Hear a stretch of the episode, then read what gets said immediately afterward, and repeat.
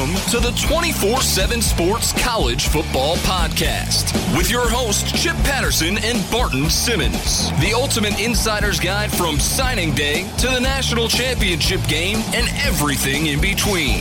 CBS Sports presents the 24/7 Sports College Football Podcast. Oh, yes! Thank you, big voice in the sky. We are back here on the 24/7 Sports College Football Podcast, and we are live! We're live and in person in all three dimensions in high-quality audio here from the headquarters of CBSSports.com in sunny South Florida, joined by my favorite people, Barton Simmons, Tom Fornelli. Gentlemen, how we doing? Well, good. I feel like I'm in the Thunderdome right now a little bit. Like, for those that obviously you can't see us, it's a small table. Three people sitting around this very small table, kind of in arm's distance from each other.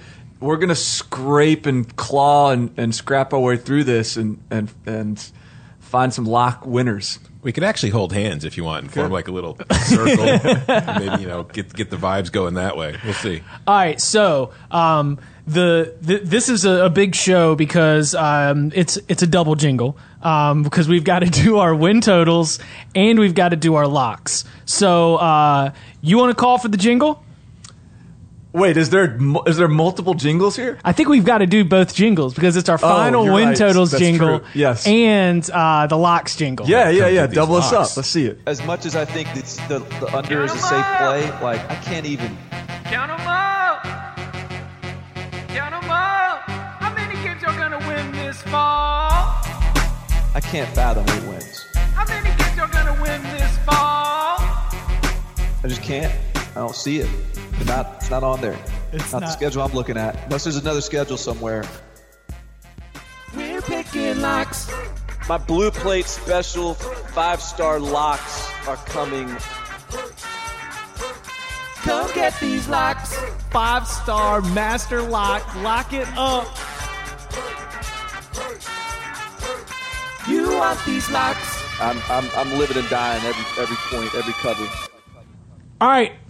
So here's the deal. Number one, thank you for your feedback. We've had everyone asking for the locks. We're putting out these win total shows. I feel like we've gotten a pretty good reaction from them, but the hunger has been for these locks. I've been listening to the Win Total podcast, trying to get a read on you guys just for this specific podcast, so I know when to zig when you guys are going to zag. Yeah, we gave away some tells. Yeah, you did. I don't know, man. We didn't dig into Conference USA and Mountain West quite enough to satiate you, so we left you some meat on the bone for that. All right, let's we'll jump into it. A minimum three, no max, just like we do every single week with the Locks podcast. I will let you, Tom Fornelli, kick us off. Well, I'm going to start off with a team that I was a huge fan of last year that I am not quite as sold on this year. I think it's going to take a step backwards. I am taking the under 6 on Purdue's win total for 2018. Wow. Yeah, I'm a huge Jeff Brohm fan. I've loved him for years, and I loved what he was able to do last year in his first year with the Boilermakers, but as good as Brohm was with that offense, with his play calling, taking Purdue to another level and helping improve it, the key to that team last year was its defense. It wasn't an elite defense, but it was solid enough, and it is such a huge improvement over what Purdue had been that it helped lead them to a bowl game. Well, most of that defense is gone this year. It was a lot of seniors, a lot of JUCO transfers who came in, did their jobs right away, and now they've moved on and they've gone. And I just think that we're not going to see a big step back. We're not going to go to the Daryl Hazel years where Purdue's going 2-10 again this year. But I think that they're going to struggle to get to 6 wins. You look at their schedule; they open up with Northwestern. They've got tough non-conference games against both Missouri and Boston College. They're more winnable games on the year, like the teams that you would think they could beat: the Nebraskas, the Illinois, the Minnesotas, the Indianas. These are all road games, which adds another degree of difficulty to Purdue being able to get to that 6th win. And then they've still got to play both Ohio State and Michigan State from the East. So it's a really tough schedule, and I see this as being a 5-7 year if things, go as I expect them to. So Purdue, Missouri was a big swing game that sort of, as we were doing all of our, trying to keep everything balanced, that was one where you kind of felt like if you like Missouri going into this year and you're picking them right there, if you like Boston College, then all of a sudden you can't count those as wins for Purdue. Yeah. What do you think? I actually like the pick. The more I've gotten, the closer we got to the season, the more I've been worried about Purdue because of the defense. I think you're going to hate Purdue this year because there's going to be a lot of overs. Yes. There's going to be a lot of points because they're going to put up points. Like I trust Jeff Brohm to do that. I just don't trust them to stop teams. And again, like you mentioned, they're playing Missouri and Boston College, who are two teams that I feel pretty good about being a lot better than people realize this year. So I feel like this is a 5-7 type. I feel like one step back this year, two steps forward next year type of situation here at Purdue. All right. I've got no action on Purdue. Do you have any action on Purdue? No, I don't have any Big Ten action at all. I'm scared of all those numbers. Well, sorry. So take us. What's your first lock for the book? Okay, I will. In relation, there's sort of tangentially related here. Jeff Brohm has a few degrees of separation from the program I'm about to talk about, and that's Louisville. The number that I've seen is 7, and we're going to try to keep you guys up to date with the most updated number. Yeah, I had to change some of mine. Yeah. Thanks for passing along the new numbers. I actually had to scratch a couple of teams off just because the numbers started creeping a little too high for me. But 7 is still mighty tasty for me for Louisville, and I am going under 7. Look, my distaste for the direction of that program, I feel like I've made it pretty clear on our ACC podcast. Well, a lot of this goes back to reaction to the Brian Van Gorder hire. Yes, that is this is almost like forget everything else. But when Bob Petrino hired Brian Van Gorder, I didn't even look at the number; just go under. But I think that hire, in addition to what was not a strong hire last year at defensive coordinator Peter Sermon, and now you're looking at a program that basically, like the number 7, okay, so they got to get 7 wins out of 11 games because Alabama is just a loss. Like there's just not a world in which Louisville is going to beat Alabama in the opener. So then you find, all right, where are those wins? And I think, you're going to have Kentucky at the end of the year where they're just going to be scraping and clawing and thirsty for a win after playing in the SEC. I think that the rest of the ACC is going to, when you have, again, I think step-up years from someone like Boston College. I think Florida State is going to be hungry for some revenge there as well. Virginia. I just think across the board, I don't trust this team losing one of the best players in the history of college football offensively, and having a defense that is only four starters returning, and a defensive coordinator that is left Notre Dame in a mess. I feel pretty good that Louisville is heading in the wrong direction right now. Okay, does it change your mind knowing that a Triple Crown winner was on the cover of the media guide? Justify. That's got to be worth at least a half a win. That's got to be worth like half of a win when you have the Triple Crown winner. And does it change your mind?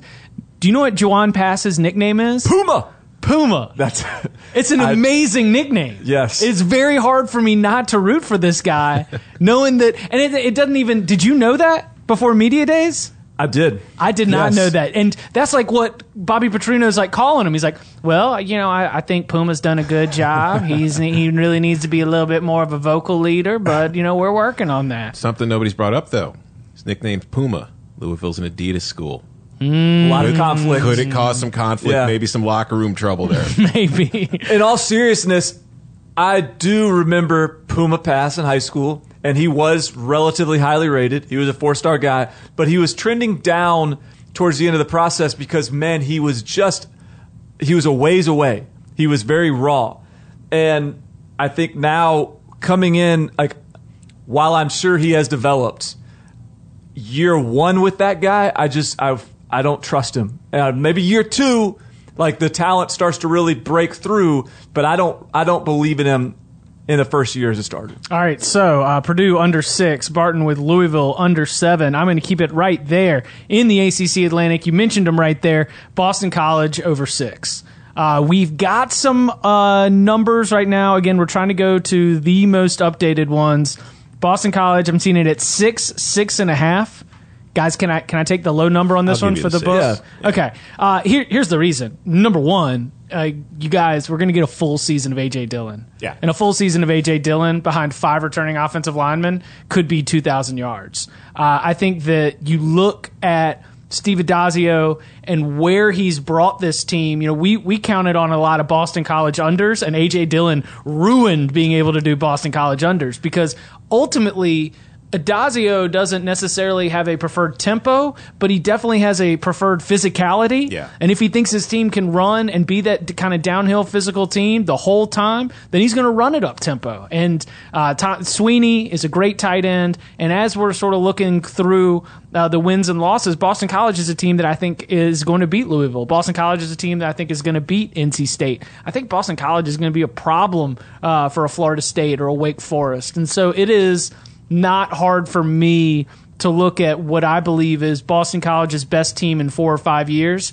and to think that they're going to be able to finish 7-5. Yeah, I mean, you look at their schedule, you can make a realistic argument. They have the tough game on the road against Wake in their third game of the season, then they go on the road against Purdue. But I think Purdue's beatable. I think the next game at home after that, Temple's beatable. This is a team that could be 4-1 or 5-0 is early, you know, in early October. And Wake Forest suspended starting quarterback for the first 3 games of the year. Yeah. So this is they're poised to get off to a really good start. And then I mean things take the turn for the worse at that point because then they've got NC State on the road with the Louisville team. I think we all agree we think they could beat Miami, Virginia Tech, Clemson, Florida State, and then they finish at Syracuse. But I think that going into early October, you're going to be feeling really good about this Boston College over, and then you're going to be sweating a bit come that little gauntlet there in the middle. I am with you. I am locking up Boston College. On the board? Yes, right. I'm on the board. Right. Okay? And forget 4-0. Chip, you and me are going to be cashing this ticket on October 13th when they go 7-0 to start the season. And all of college football is buzzing about the Golden Eagles. Talking about the dudes. Yeah. Now, it's going to be – they got Miami and Clemson and Florida State down the home stretch and at Virginia Tech. So that's a scary game for Miami, though. Yeah, we better hope that they're looking good at that point. Right. But for a team that is probably Steve Adazio's best team at Boston College, for a team that does bring back a running back that is as good as there is potentially in college football, we think – and their defense is always good. They're toying with some pace now. Like they're toying with mixing up tempo. All their offensive line is coming back, as you mentioned. I just think like a losing ticket is they don't make a bowl, which is hard for me to fathom that this team just doesn't make a bowl. And so I feel pretty good about at least getting a push out of this one, even though I think this could be an 8-4, 9-3 seat team, right? And yet, if worst case scenario is 6-6 and we just push it, then I'll take that. But I don't think that's going to happen. I think Louisville gives them the money October 13th. Yeah, it's strange how quickly the narrative on Boston College has kind of flipped because there's only 2 years ago where they were just kind of the nobody afterthought in the ACC, and now it's like they're a legit dark horse. Well, and even last year, I think, wasn't it? I mean, there was still some, like, Steve Adazio was still working his way off the hot seat. Mm-hmm. And so he needed, like... He went on a run in October when A.J. Dillon came out. They put, like, did it start with 50, the Florida State win? They beat Florida State, Virginia, and Louisville and put up, like, 45. But they beat Florida State 35-3. Like, that was the game where we were like, whoa. What's going on here? Is Florida State that bad? Is Boston College that good? Like, what do we think of this? But when you make... I don't care how down Florida State ever is, like that's sort of a shot across the bow if you're able to put up 35-3 type of win on them to say, all right, we could have something in the cooker here coming. And I think that this is the year we see that sort of come together for them. And Steve Adazio also has gone through a lot of personnel changes. You know, he's lost Don Brown. He's lost, I think Ryan Day even was spending some time on the Boston College staff before he started making his way, now ending up at Ohio State.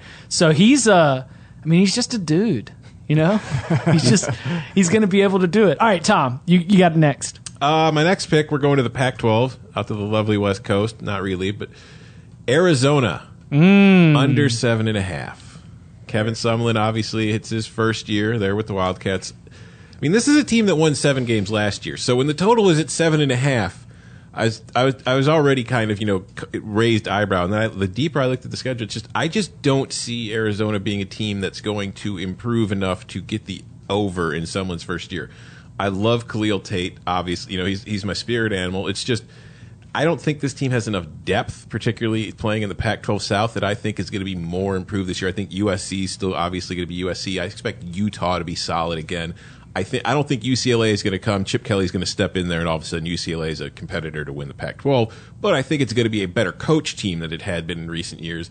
And I just don't see a lot of gimmies on this schedule. I mean, even like, you know, Oregon State, they've got to go on the road. But they've got, you know, they play BYU. They've got a non-conference game at Houston. They've got USC at home. Then they've got Utah on the road and UCLA on the road in back-to-back weeks.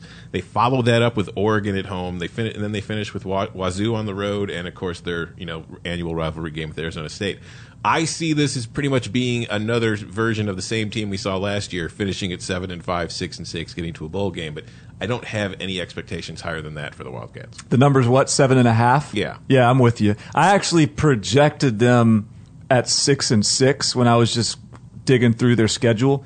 I don't have them on my list, but I agree that if you're going to take 7.5 is a pretty big number. That's high. Now, the counter argument to you is that they played a bunch of freshmen on defense last year, and that those guys got, you know, live bullet action, and they're improved and they're talented, and the offense takes a step forward with Rich Rodriguez and Khalil Tate. But I tend to lean on your side too, in the sense that, like, everyone knows who Khalil Tate is now. Mm-hmm. He's not sneaking up on anybody. The rest of the division, the rest of the conference really is going to be better. I mean, even Colorado, Steven Montez is really good. I think people are sleeping on how good they could be potentially.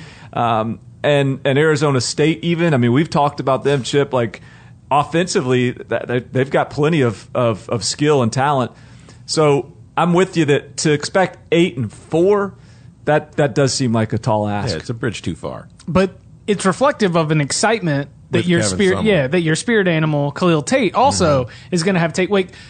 I think my initial reaction was to get really excited about the Kevin Sumlin Khalil Tate marriage, but where I'm at right now, and of course, because of the way we talk about preseason, I will have been able to talk myself into like 3 different opinions by the time the first game starts. But like right now, it's just more excited about Khalil Tate. Like, let's just remember that for a hot second, this guy was the greatest thing that we saw in the sport. So what does his next step look like? I'm still excited for it. I'm not taking the over. Yeah, I mean, he's one of the most exciting players, I think, in the country. I don't think anybody here is going to argue that. It's just I still think he's got a lot of room left to develop as a passer. I mean, he's obviously, as a runner, he's a thrill. What does Arizona have at wide receiver anymore? Nobody. Yeah. I mean, they got, what, like Sean Poindexter and Tony Ellison and Shun Brown. They have a bunch of. I mean, they don't have any household names. It's a bunch of like slot type space guys, and I just don't like. Look, I'll be honest with you. I've been on this train, but if Ken Niumatalolo was the head coach, I would not be as heavily in your corner on this one, Tom. Like, I think that Khalil Tate wouldn't be in your corner either. Yeah, which is crazy. But, like, I think they have the personnel there, and not that they don't have personnel that Kevin Sumlin can win with, but I think the personnel fit better to what Ken Niumatalolo would have brought, because it's very similar to what Rich Rodriguez was running, which for some reason escaped Khalil Tate. But, you know, this is more of a play to develop Khalil Tate as a passer, and that is going to have some growing pains attached to it. All right. Arizona State, over 4.5. You're on it, huh? I'm going with it. See, I can't pull the trigger on that team either way, because I have no idea what's going to happen. They won 6 conference games last year. I know, but it's just the situation with Herm Edwards and everything. It's so strange. I feel like that's a team where they could easily reach the over on that. They could end up with 7 wins, 8 wins. They could also finish with 2. So it's like I had such a wide range of finished products with that. I had to stay away. I respect the chutzpah you got going. They lose, but all right. So they lose a lot on defense. Yes, but their offense, as you mentioned, between Manny Wilkins, N'Keal Harry, they lost some good running backs. But we feel like, especially that, and I won't lie, like there is a little bit of me that's just kind of. I'm kind of rooting for Manny Wilkins to play well and to have a good season. I just kind of think that for this team, the veterans on it, they might be able to like where Herm Edwards doesn't really know how to necessarily connect with the kids quite yet, if you want to use that as a method for looking at Arizona State, I feel like the guys who are there and the guys who are leading this team don't need someone to hold their hand. Yeah. I think that they're going to know exactly what to do and how to take care of their business because, I mean, they're all 21, 22 years old. So I'm going to be rooting for a Manny Wilkins success. I'm going to be rooting for Arizona State. And a little bit of it is contrarian because I just think everybody's bagging on Arizona State. Right. And at 4.5, I don't even need them to make a bowl. Yeah. I just need them to like beat Arizona at the end of the year to go 5-7. That, I feel that a little bit. Like I feel like it's a little bit like in the season when you're looking at the line movement or you're looking at 90% of the public on one side, and it just looks like this feels like just it's a hot thing to do to bag on Herm Edwards and dog like the old man.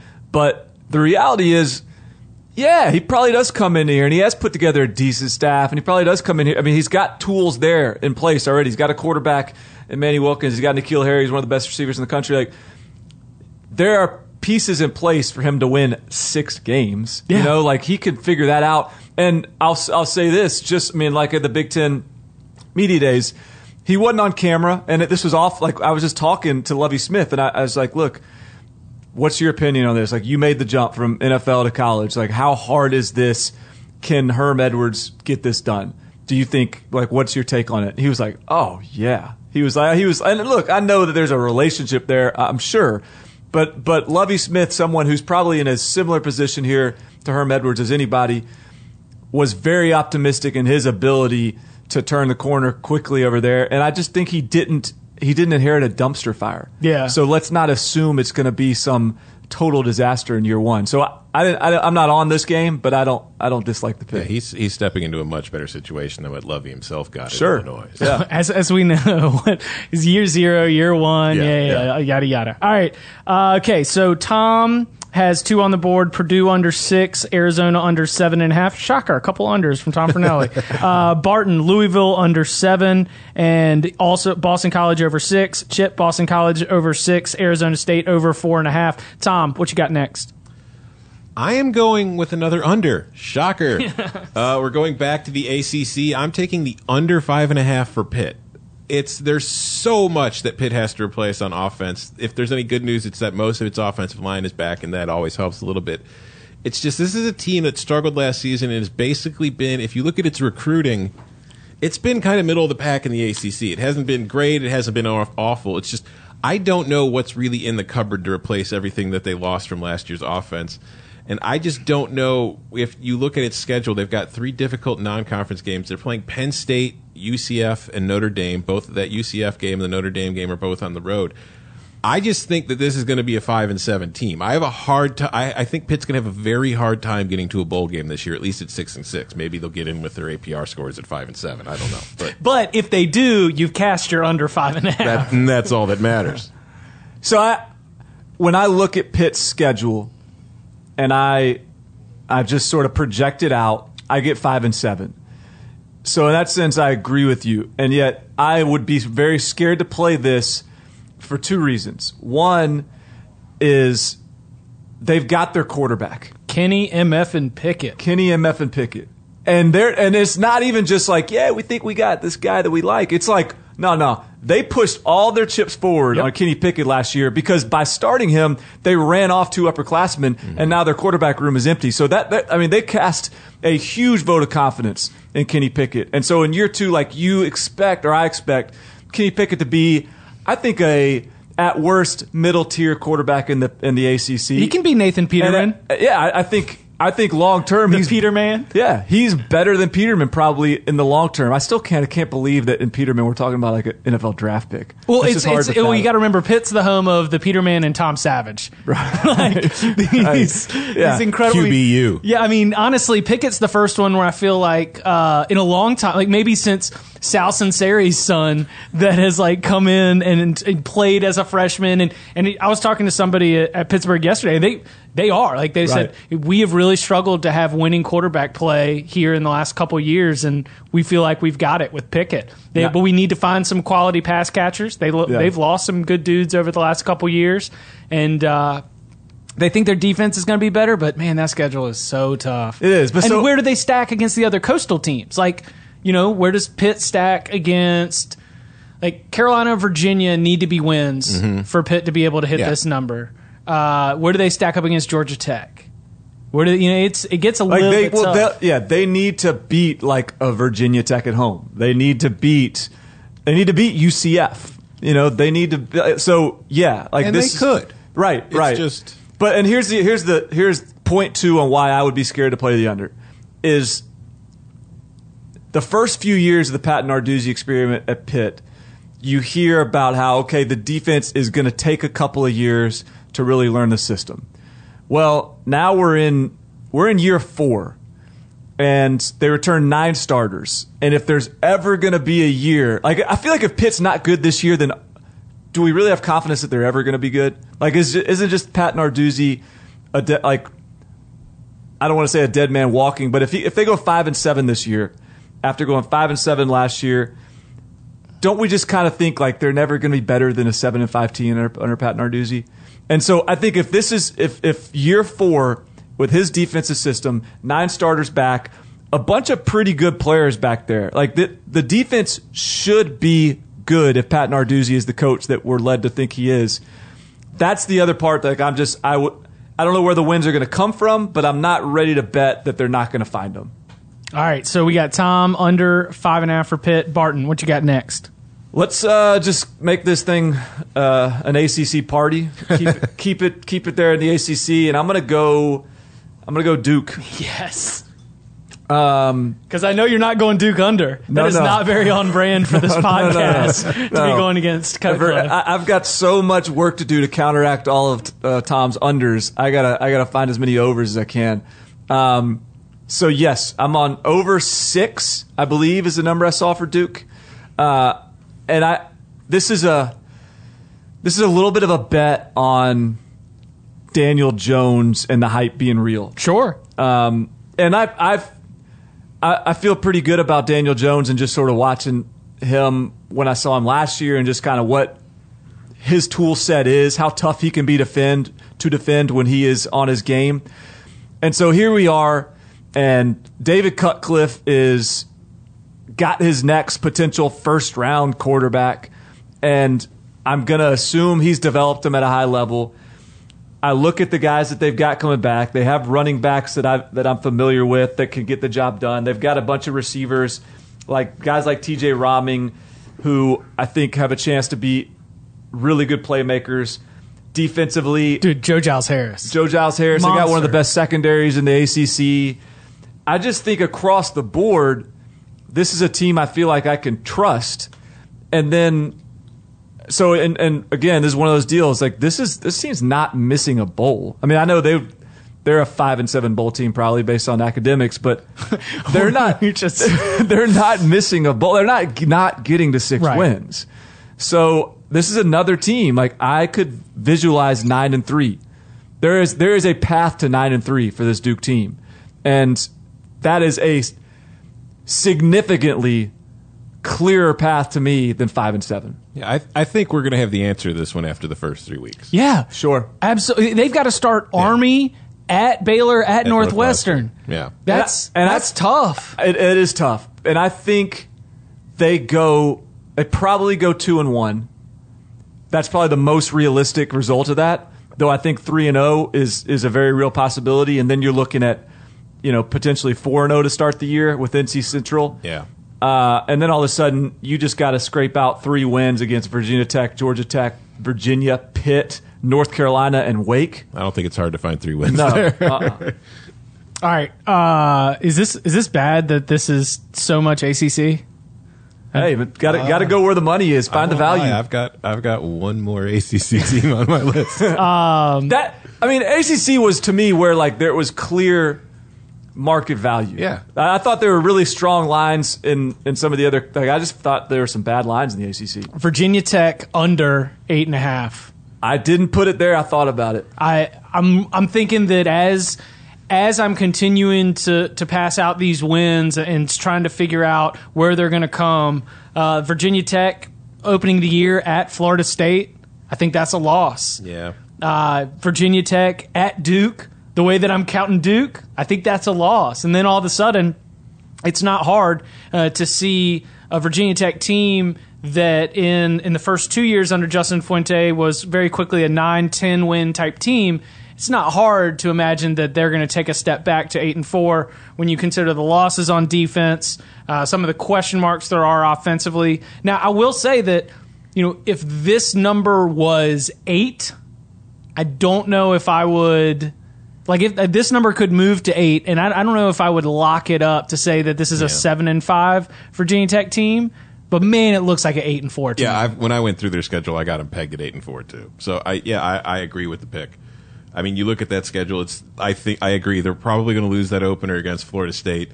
Then they'll win their next three against William and Mary, ECU, and Old Dominion. But then things get a little tricky. You look at on the road against Duke, at home versus Notre Dame. On the road against North Carolina is probably a win.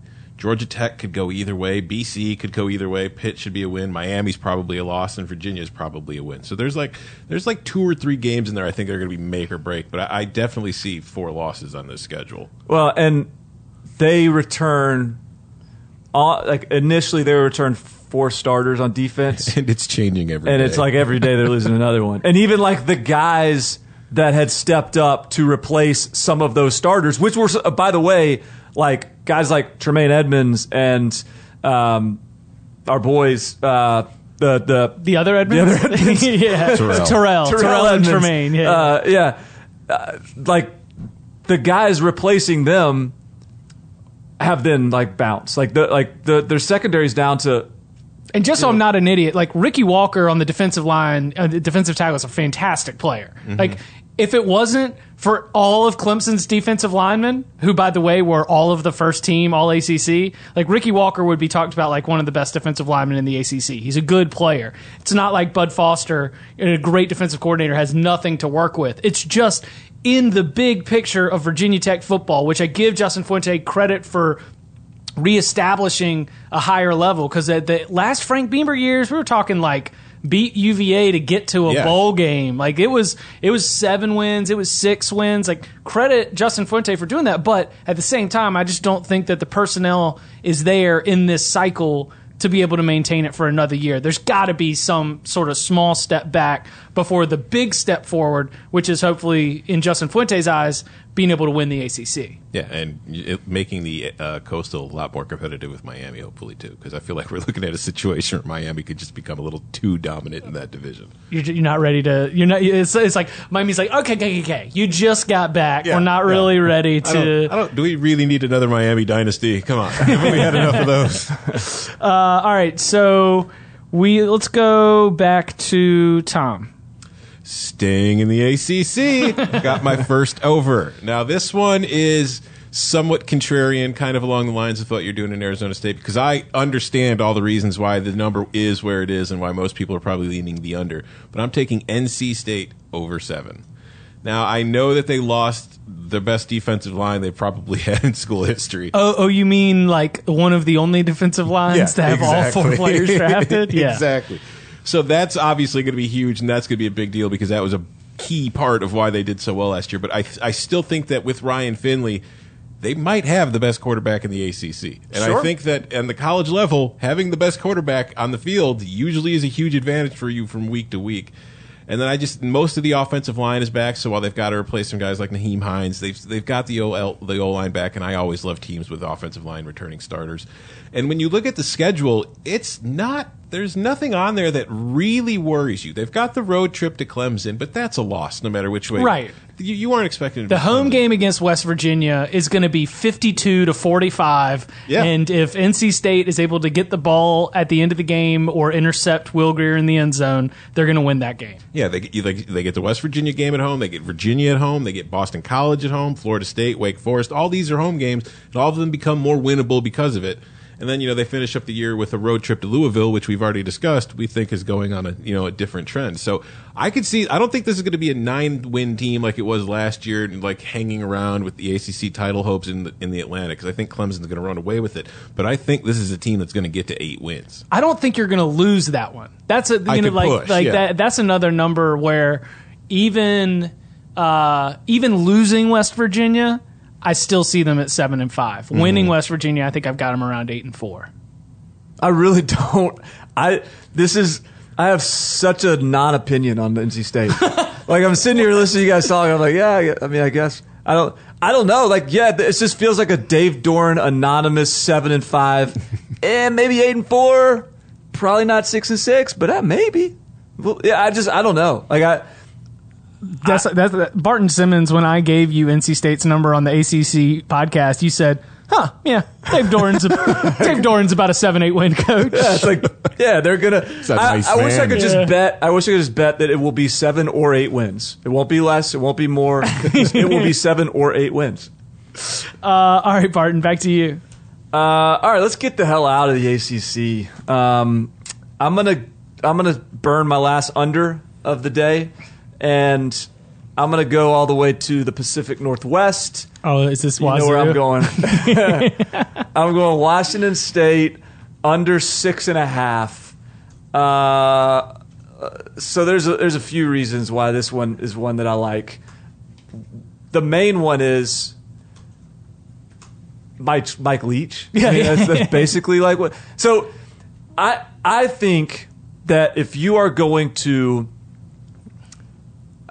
basically accept another job, try to leave your school, and then come back, that is not an insignificant incident in terms of team building and being able to have everyone pulling in the right direction, in the same direction. That's what happened. I mean, he was gone. He wanted out. They all know he wanted out. And they wanted out for the SEC, which is, the Pac-12 is always just kind of overshadowed by. He was going to take that big check and head to Knoxville. And now he's back, and like everyone's supposed to be pulling in the same direction. So that's point number one. I think a team also doesn't just flip the switch and be okay emotionally after their starting quarterback commit suicide. Like, that's going to be a tough thing for that team to overcome and get past this year. And then there's also the Alex Grinch. I mean, who was really the reason that Washington State has made this run. I mean, all credit to Mike Leach for turning this thing around at Washington State. It's been very impressive, but the credit is to Mike Leach for hiring Alex Grinch, who wasn't a big name when he hired him as a defensive coordinator, but has turned into a superstar. Well, now he bounces out of town to take a co-DC job at Ohio State, and their defense loses Hercules Mataafa and some other really special playmakers. And now, they're at 4-star return on offense, 6-star return on defense. Gardner Minshew's the quarterback. I don't know, man. What's there to really like is sort of my thing. And so I'm betting that this is a non-bowl type of season. Maybe. But you're locking in at 6.5, right? Yes, I'm under 6.5. That's what I'm saying. Like, I think this could be a 5-7. Like, I tried to only pick my numbers. I tried to pick only numbers where I could see myself winning by more than just like a half point, or and like the ones I was really confident. You're the true market inefficiency. Yeah. So I think this one, like, this feels like a 5-7. Type of team. Maybe Cameron Cooper comes in as a true freshman and midway through the season just lights a fire at quarterback and they turn into this unstoppable offensive juggernaut. But there's just a lot of factors in play here that make me believe Washington State is due for a cycle down year. I'm on the Washington State under as well. I'm not. Six and a half. I got him pegged at 6-6. But I think going back to your point about Leach, as far as him coming so close to leaving, I think they're obviously Tennessee. The appeal of the job between the SECs, it's obviously an appealing. It's a step up, but you also sometimes see when a coach is really intent on leaving like that, if it's because they know that they're the next season they're probably their star's not going to shine nearly as brightly 12 months. This was Mike Leach trying to cash in on his stock at like as high as it was going to get. A flipper, like you buy a house, you build it up, flip it, and you move on to the next one. He could have looked at this as a situation where he's like, I don't know if I'm going to be able to win 9 games with this team next year. I might, so that always worries me a little bit too. All right, I am on the books for the Washington State under 6.5. I'm also on the books for Stanford over 8. I just didn't realize when we thought Stanford was this middling Pac-12 program that was going to be like 7-5, 8-4 team. I mean, they've won the Pac-12 North 4 out of the last 6 years. They routine like their down years are 8-4, and with Bryce Love coming back and with KJ Costello, if he's able to be fully healthy, I just looked at this. This was another one at Stanford with the number 8. I was like, I'm not losing that one. No, you're pushing it. Yeah, worst. Pushing it the worst. So I'm locking in at Stanford over 8. That's an odd number because you're right. Like, and I don't have it, but I would feel very comfortable if I did have it. Like I you know, my theory for why that number's so low, and I don't know for sure. I've also got Stanford going over that 8. It's just if you look at their first 5 games. It's San Diego State, who they lost to last season, but I don't see that happening again. But then they get USC, then they get the week off against Cal Davis, but then they're on the road at Oregon and Notre Dame. That's a really tough start. That's a really difficult first 5 games. So you kind of wonder if maybe the thought process is once they get into October where they have another tough game with Utah, the kind of body blow theory. So it's like with the way that they play, you wonder if this team might not be 100%. We saw last year Bryce Love dealing with the ankle injury. So I'm wondering if that's what led to it, whereas this team could be limping down the stretch after what's going to be a really difficult start. Yeah, I think the defense is going to be tested. You know, Lance Anderson is going to need to sort of, I think, bring Stanford defensively back to like that, Rose Bowl. That foundational deep, because they let things get away from a little bit last year, which wasn't characteristic of Stanford. So if they don't hit that 8 wins, it's because the defense, like, I don't think Lance Anderson's there next year. Like, it's because the defense has just totally tailed off. Because I think offensively, this is a chance to be like as good of an offense as there is. They got good tight ends in the country. Like they got, I was screaming last year that KJ Costello was their best chance at quarterback, and now it's going to be his job. Bryce Love goes without saying. They have great tight ends. Trent Irwin at receiver is a really solid option. At offensive line, this is sort of year 2 with that same group last year where those guys are all going to be, I think, taking a huge step forward. You know, do they miss Mike Bloomgren, the offensive coordinator who's now the head coach at Rice? I don't know. I mean, he was their offensive line coach. He built some really impressive offensive lines there. But, man, that's hard to envision Stanford at 7-5. You're right. All right, so are you on the Stanford as a lock? It's not a lock, but okay. I've got them finishing at 9-3. Okay. All right. What's next? Who's up? I believe it's me with another over. All right. And as you know, I discussed earlier, my first under the pod was Purdue. They were my team last year. My team this year, the Tulane train. Yeah. I love Tulane. I love Willie Fritz. I've been a fan of him just for years. I've been calling for schools to hire him the last few years. And now he's entering his 3rd year at Tulane, and if you look at how Tulane went last year, they only went 5-7. But if you look closer, they lost to Navy on the road by 2 points. They beat Army. They got killed by Oklahoma. They covered. Yeah. They got beat up pretty good by Memphis, but they hung in against USF. They hung in against Cincinnati. They beat East Carolina. They beat Houston in their second-to-last game, and they hung in with SMU. This was a team that was pretty good to start the year and was just getting more and more familiar with the scheme that they run, that option offense, and was getting stronger as the year went on. And I think coming into this year, the total is at 5.5. So basically, can Tulane get to a bowl game? If you look in the AAC right now, UCF's not going to be UCF of last year. USF is kind of going on a downward trend. Memphis and Houston are still the 2 best teams in Tulane's division, but I don't know that they're as dominant as they had been in recent years. Is Tulane in the West? Yes. Oh, that's too bad because the East is where you just get there for the taking. The East would be the easiest money you could ever hope for. That's the problem. They're in the West, but I just think that there's such a power vacuum right now in the AAC, and they're a team that is kind of poised to step up and take advantage of it. I think that they're definitely winning 6 games. I actually have them pegged at 7-5, so I was feeling really good about the total being set at 5.5 because that's 1.5 wins. I think I've got cushion there. Market inefficiency. I like that pick. I didn't pick it, and this is one of those teams that you look at their schedule, and then like if you have to actually pick out the 6 games, like it's hard to figure out where they're going to come from.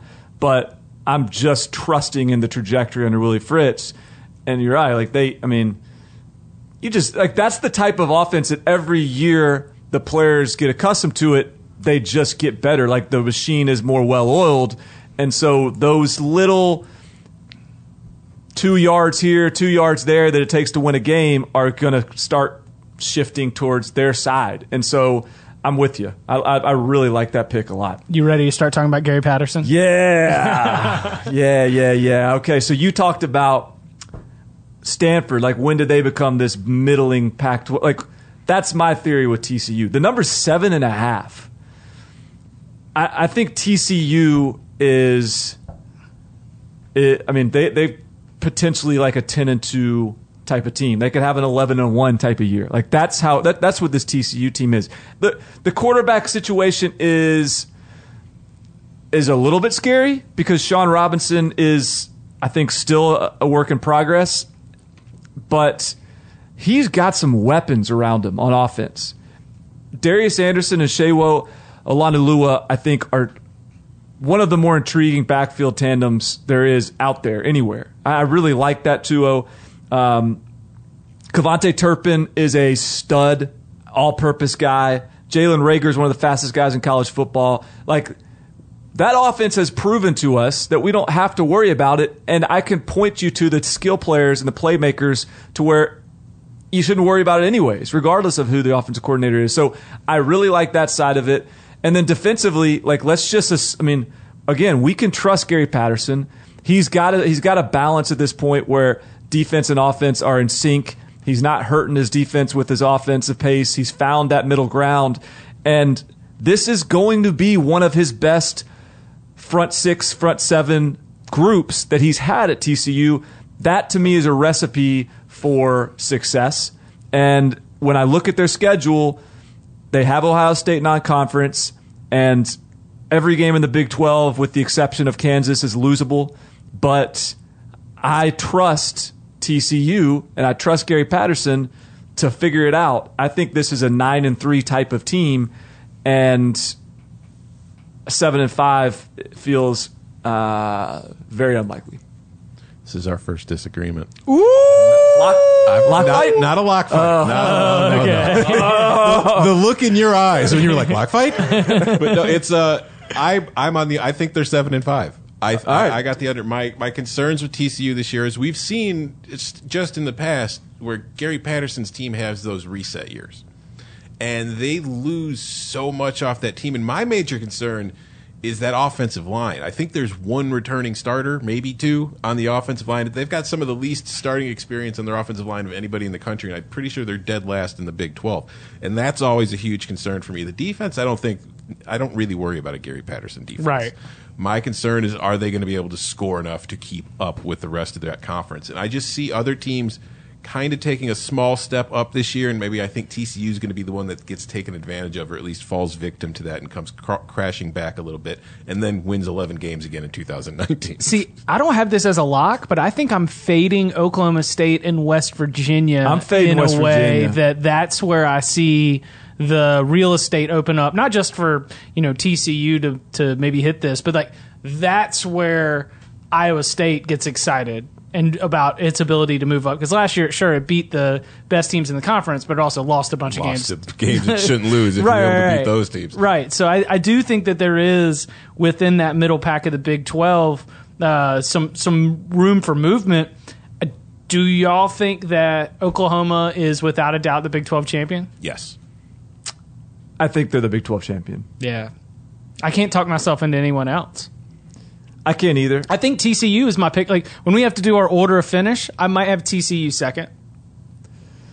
I mean, I think the offensive line is fair because Texas. That was a strength of theirs last year. Like, that was a clear strength of theirs. And they're reloading there a little bit, but I just think, like, they've got, I don't know, like, I think that they've got playmakers. I think that they're, and when you counteract that with the defensive side of the ball, where I think they're going to be extremely stout in that 4-2-5 that they run, like, I think that's ultimately, like, when they're good, the defense is good, and I think that's going to carry them this year. And you talk about, yes, they have those reset years.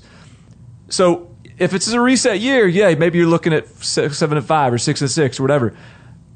But when it's not a reset year for Gary Patterson, it's 11-2, like, yeah. It's, you know, and so I happen to think that this is not a reset year, and so we'll be closer to double-digit wins than we will be to 7. Yeah, I mean, there's a reason I'm not locking it up. Yeah. I'm more on 7-5 than I am 11-2. All right, Tom, lock it up. We're going to go with another under. We're going to the SEC, where we are going to the SEC West in particular. And I am taking the under 6 on Ole Miss. Ooh. Okay. My major concern with the Rebels this year is that while they have talent at the top, on that top level, I just don't think there's a lot of depth to this team right now. And when you're playing in the SEC West, you need depth if you're going to be competing in that division on a weekly basis.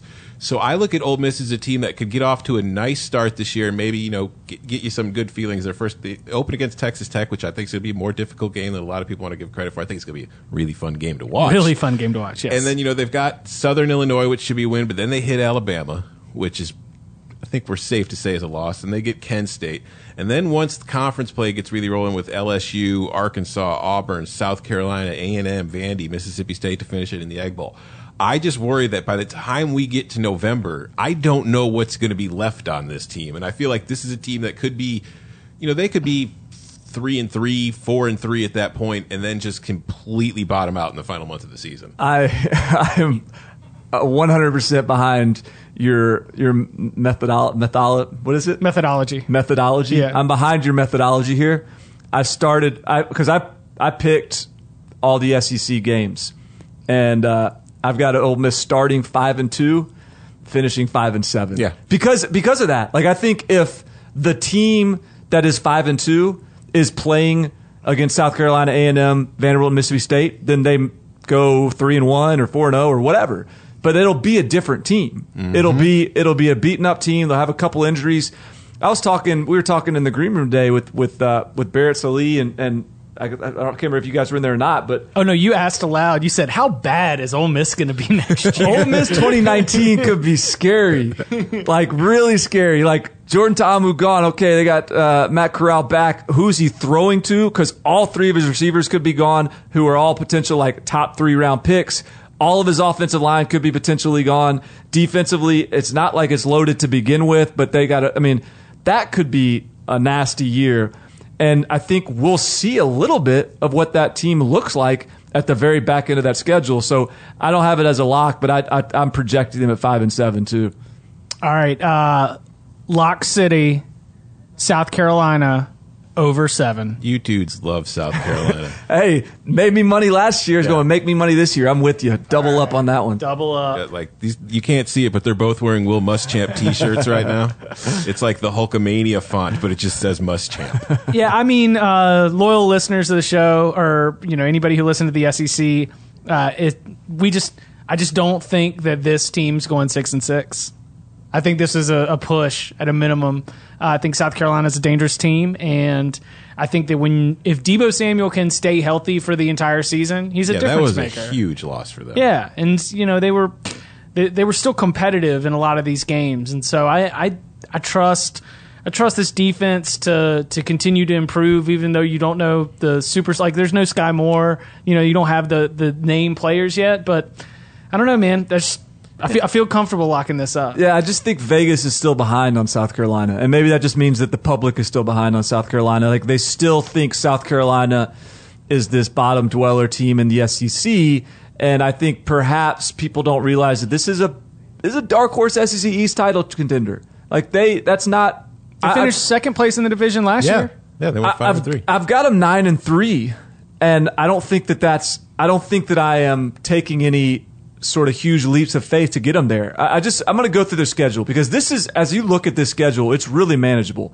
Coastal's a win. Let's just call Georgia a loss, even though that's a home game that I think they'll have a real opportunity to scare Georgia with. Yeah, buddy, we're SEC dancing. Game of the week. We're dancing if South Carolina wins that one. Let's call Marshall a win. Let's call Vanderbilt and Kentucky wins, okay? I mean, look, they could lose them conceivably, but I think they're better teams than those teams. So that's 4-1? So that's 4-1. I think Missouri is a tougher – Missouri A&M is a scary little stretch there, because both those teams are tough, competitive, good football teams, but they're both at home. So I think you can sit in right there at 1, 2, 3, 4, 6-1 without really feeling like you're taking any huge leaps. And then you go Tennessee at Ole Miss, both games that they're probably favored in. At Florida, let's just call that a loss, even though South Carolina fans probably don't want to. At Chattanooga's a win, and then losing to Clemson. Like that's a very, you know, standard South Carolina football season, 9-3. Yeah, this is. I mean, this is still a team that won 8 games last year, even after losing Deebo Samuel. It's not like this was a team that's coming off a mediocre year. And I agree with you. I think that Vegas and the general public, I don't know if it's South Carolina as much as there's still a lack of faith quite in Will Muschamp to this point, because I think people still view him as what he was doing at Florida and don't realize that he's improved as a head coach as far as running the, not just the recruiting, but as far as game day with offense and all that stuff. We always know he can do a defense, but he's figuring things out on the other side of the ball. And you talk about like finding value in the market. Like that's a clear, to me, value opportunity, because I think you're right. I think there's a general perception, and maybe not a general perception, maybe even like there might be a lot of people within the college football world that have the perception that Will Muschamp is somehow an underachieving coach. And yet I'm going to take the actual flip side and say, I think Will Muschamp's a really good coach who is actually going to add value to your win total rather than remove it. So I think, because I think they take a step forward developmentally. I think this roster looks even more like an SEC elite or top tier roster. They have Jake Bentley coming back. Not only do they have Deebo Samuel coming back, but I mean, look, this is going to be year 3 now where Brian Edwards can continue to evolve as an outside threat receiver. Like this is just a team that I think is capable of playing more than just the underdog dark horse card. I think that that's part of the Will Muschamp. Like I think Will Muschamp with the University of Florida, like I wonder if just the Will Muschamp experience works better at the chip on your shoulder university than it does with like the blue blood front runner. Maybe like if you're fading South Carolina, that should be your mentality. But I think my argument would be that I bet you that Will Muschamp is right now preparing this team, and I think they think they're Alabama. Like I think they're probably to the point right now where when they line up against Alabama, they believe that they are ready to beat Alabama. Now, whether that's true or not, right? But I think they probably believe that, and I think that stems from Will Muschamp being, hey, I've been at Texas, I've been at Florida, you know, I've coached under Nick Saban, I was at Auburn. Like, hey, we're there, guys. Like, let's. So I just think that is going to start to permeate the program, and if they do start 6-1, or if they do beat Georgia, that confidence starts building, that I think that's just it's a game changer. All right, Tom, how many do you have left? This will be my last one. All right, we're finishing on an over. We're going off brand. I am taking, and I already know what the reaction around this table is going to be to my pick, but I'm making it anyway. I'm taking Penn State over 9.5. I like it. Wait, did you know that we were going to like it? I thought you were going to hate it. No, I will never hate a Penn State pick. I would not take that. In the Big East 4, like where you got to just start like knocking down the Ducks to see who's left standing. In my mind, Penn State and Ohio State are the two at the top. Yeah. I'm knocking down the Michigans, and I think that Penn State and Ohio State are the ones that are going to be battling. That's almost precisely where my idea or my thought process is behind it. I think everybody expects Penn State to take the big step backwards because of Saquon Barkley leaving, because Joe Moore had left to go take over Mississippi State. But this is still, James Franklin has done a phenomenal job recruiting to Penn State. This is a very talented roster, and when you look at the schedule, I mean, you got 8 wins right here. You got Appalachian State, Pitt, Kent State, Illinois, Indiana, Iowa, Rutgers, and Maryland. Those are 8 wins in my mind. So you look at the other 4 games, the tough 4 games, which are Ohio State, Michigan, and Wisconsin. The only one of those on the road is the Michigan game. So essentially, to get to the over, they just have to go 2-2 in those games, with 3 of them being at home. So if Ohio State's a coin flip, I think they're beating Michigan State in Happy Valley. I think they're beating Wisconsin in Happy Valley. I think they could go into Ann Arbor and beat Michigan. I actually have them pegged to go 11-1 in the regular season. So with the over/under set at 9.5, this was a comfortable over for me. Whew. Hey, look, that's a compelling.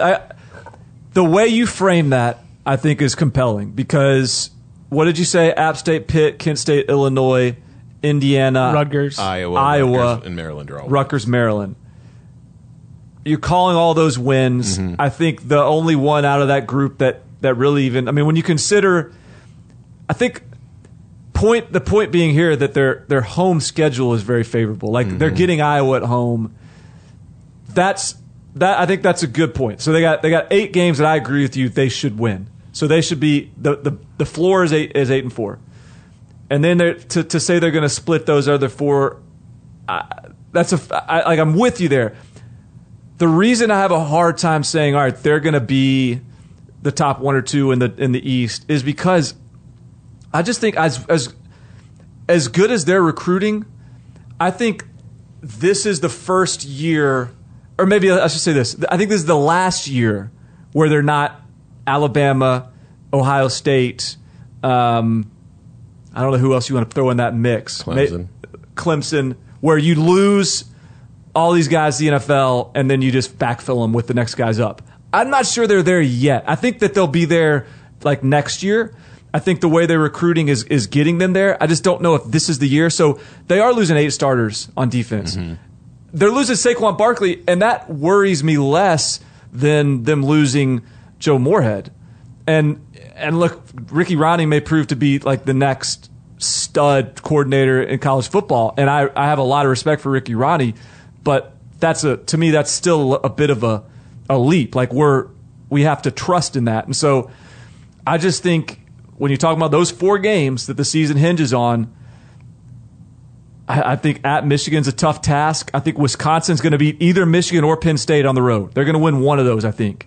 And then I'll go Michigan. You know, and then you got Ohio State and Michigan State, who is. So I'm not there, but I think I can get on board with your reason. I mean, I think anytime you're taking an over when the total's at 9.5 or higher, you're always kind of doing a little bit of a high wire act anyway. But I like Penn State, man. I think Penn State's going to be just fine. Also, I need to apologize, like, because I made a lot of errors over these last, 7 podcasts, you know, as we were just sitting here talking. I said that Penn State had not won a Big Ten championship. They had won a Big Ten championship, but it was the year that Ohio State made it to the playoff when Penn State won the Big Ten championship. So Penn State, correct. I did not take away. How are your mentions after that? Well, it's been a slow trickle. It's been a lot of, hey, bud, been catching up on the old podcasts. I'm sure it was very respectful. It was. Quietly. Listen, I'm thankful for. Sir, you made an error, and I would like to point it out to you. Yeah, I am thankful for the respectfulness of our. You can always get in our mention, slot up in there. So, all right, Penn State over 9.5 for Tom. I'm cleared out. I was going to jump on Buffalo, but that feels like I'm just... Feels like a reach for you? It feels like a guess? Well, it feels like I'm just... I mean, that's like me signing up for Sportsline and just blindly following Tom, just because he's the number 4 MLB expert on Number 4, baby. But yeah, I like Buffalo, by the way, 6.5, for those who didn't listen to the group of 5. But is this your last one? I am Craig bowling you guys into an over here. Yeah, here we go. I'm gonna go on the record here with Wyoming over 6.5. I'm a little scared that I'm being lured into a trap here, because this is I am not as comfortable rolling around in the mud as our good friend Tom Fornelli when it comes to the Mountain West. Yeah, I like to stay clean and keep my shirt tucked and play at the big boys and the Power Fives and the Blue Bloods, but I'm digging in here the Mountain West, and I'm betting on this over 6.5. That number is odd to me. Can you consider they are returning 9 starters on offense? They're returning 8 starters on defense. Yeah, they lost an NFL first-round draft pick, but this coaching staff, that hadn't seemed to be an issue in the past, them finding quarterbacks. They also lost all his turnovers, so that should help them. Yeah, I mean, and Tyler Vander Waal, has some pretty good, back-channel reviews as well at quarterback. They've got guys like Carl Granderson, who is a potential NFL guy as well. The schedule is tricky. They do have Washington State and Missouri in the non-conference. I think that this could be a team that is part of the reason why Washington State is an underplay. I think they could beat Washington State. They've got Boise State at home. That's tricky. They do go to Fresno State, but I feel good about them beating Colorado State on the road. I just feel good about them. When you look at their schedule, I trust this staff with a lot of guys returning who were billed as the reason why Josh Allen didn't put up big numbers because, oh, he lost his supporting cast. All right, well, these guys now have had a year to develop, and I think they take the next step forward next year with Tyler Vander Waal. I'm not going to shy away from trusting in this program. I'm going to go over 6.5. I love the Josh Allen. So it's like it's the Hackenberg. It's the Hackenberg effect. Yeah. Okay. Okay. Have fun, take NFL, with your second-round quarterback. I'm going to take Trace McSorley and go win a Big Ten championship. That's what's going to happen here with Tyler Vander Waal. And Craig Bowl, by the way, I'm convinced will be playing in Mountain West title games like every other year as long as he stays at Wyoming. Because we've got – CBS has the Mountain West title game. Mm-hmm. It always – it occupies a very, like – beautiful spot in the schedule where everything's winding down. You're trying to figure out who's making the college football playoff. The ACC game's going on over here. The Big Ten game's going on over here. And Craig Bohl's running 2-point conversions over here in the Mountain West Championship game held on campus. I like it. Wyoming over 6.5. All right, to review, Tom, Purdue under 6, Arizona under 7.5, Pitt under 5.5. NC State over 7, Tulane over 5.5, Ole Miss under 6, Penn State over 9.5. Barton, Louisville under 7, Boston College over 6, Duke over 6, Washington State under 6.5, TCU over 7.5, South Carolina over 7, Wyoming over 6.5. Chip, Boston College over 6, Arizona State over 4.5, Virginia Tech under 8.5, Washington State under 6.5, Stanford over 8, South Carolina over 7. I think we're going to make the people some money. Are you done? I am done. Do you have one last? I'm probably done, but can I just tell you how tempted I was to go Houston over 8? I think Houston. I think Houston is the AAC champion. So that's my like bonus. If you that's just, your encore. If you came out like, and played the money's burning. Yeah, that's gonna be my like. If it hits, I'm gonna say. You guys remember how I talked about that one at the end of the podcast? No, it sounds like you're just gonna be like going UCF residual income, University of Residual. There's gonna be a new University of Residual Income this year. I don't know who it's gonna be. It might be Houston, but that changes year to year. All right, gentlemen, thank you very much. You can follow him at Tom Fornelli. You can follow him at Barton Simmons. You can follow me at Chip_Patterson. We will be back soon. We've got Camp Buzz coming up. We got big game previews, and of course. Once week one comes around, week one locks. So we'll be back to lock it up. Thank you very much, gentlemen. Thank you. Are coming. Come get these locks. 5-star master lock. Lock it up. You want these locks? I'm living and dying every point, every cover.